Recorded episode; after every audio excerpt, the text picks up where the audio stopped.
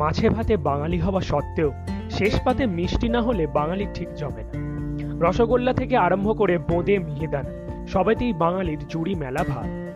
তাই আজ আমরা কথা বলব এক মিষ্টি কারিগরকে নিয়ে। কৃষ্ণনগরের রাজকন্যার বিয়ে হয়েছে বর্ধমানের রাজকুমারের সঙ্গে। রাজকুমারী অন্তঃসত্ত্বা হলেন কিছুদিন পরে। তাই রাজবাড়িতে খুশির হাওয়া। কিন্তু শুরু হলো এক নতুন বিপত্তি।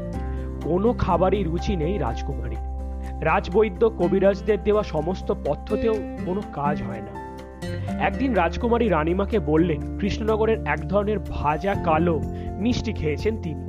সেই মিষ্টি যদি আনা যায়, তাহলেই নাকি তার মুখে রুচি আসতে পারে। কিন্তু কি সেই মিষ্টি? কেই বা বানিয়েছেন? কিছুই জানে না রাজকুমারী রাজকুমারীর এই কথা শোনা মাত্র রাজামশাই লোক পাঠালেন কৃষ্ণনগরে।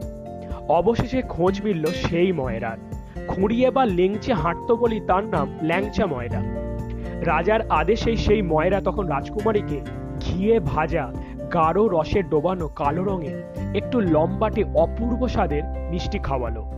সেই মিষ্টি খেয়েই রাজকুমারীর মুখে রুচি রাজামশাই খুশি হয়ে সেই ল্যাংচা ময়রাকে ধন সম্পদে ভরিয়ে দিলেন। হ্যাঁ ঠিকই ধরেছেন। এতক্ষণ আমরা কথা বলছিলাম বর্ধমান শক্তিগড়ের বিখ্যাত মিষ্টি ল্যাংচাকে নিয়ে। ল্যাংচা ময়না না থাকলে হয়তো আমরা কোনোদিনও এই মিষ্টির স্বাদ গ্রহণ করতে পারতাম না। সোজাসুজি কথার পক্ষ থেকে তাকে জানাই কর্নিশ। অন্য দেশে ভালো থাকুন আপনি।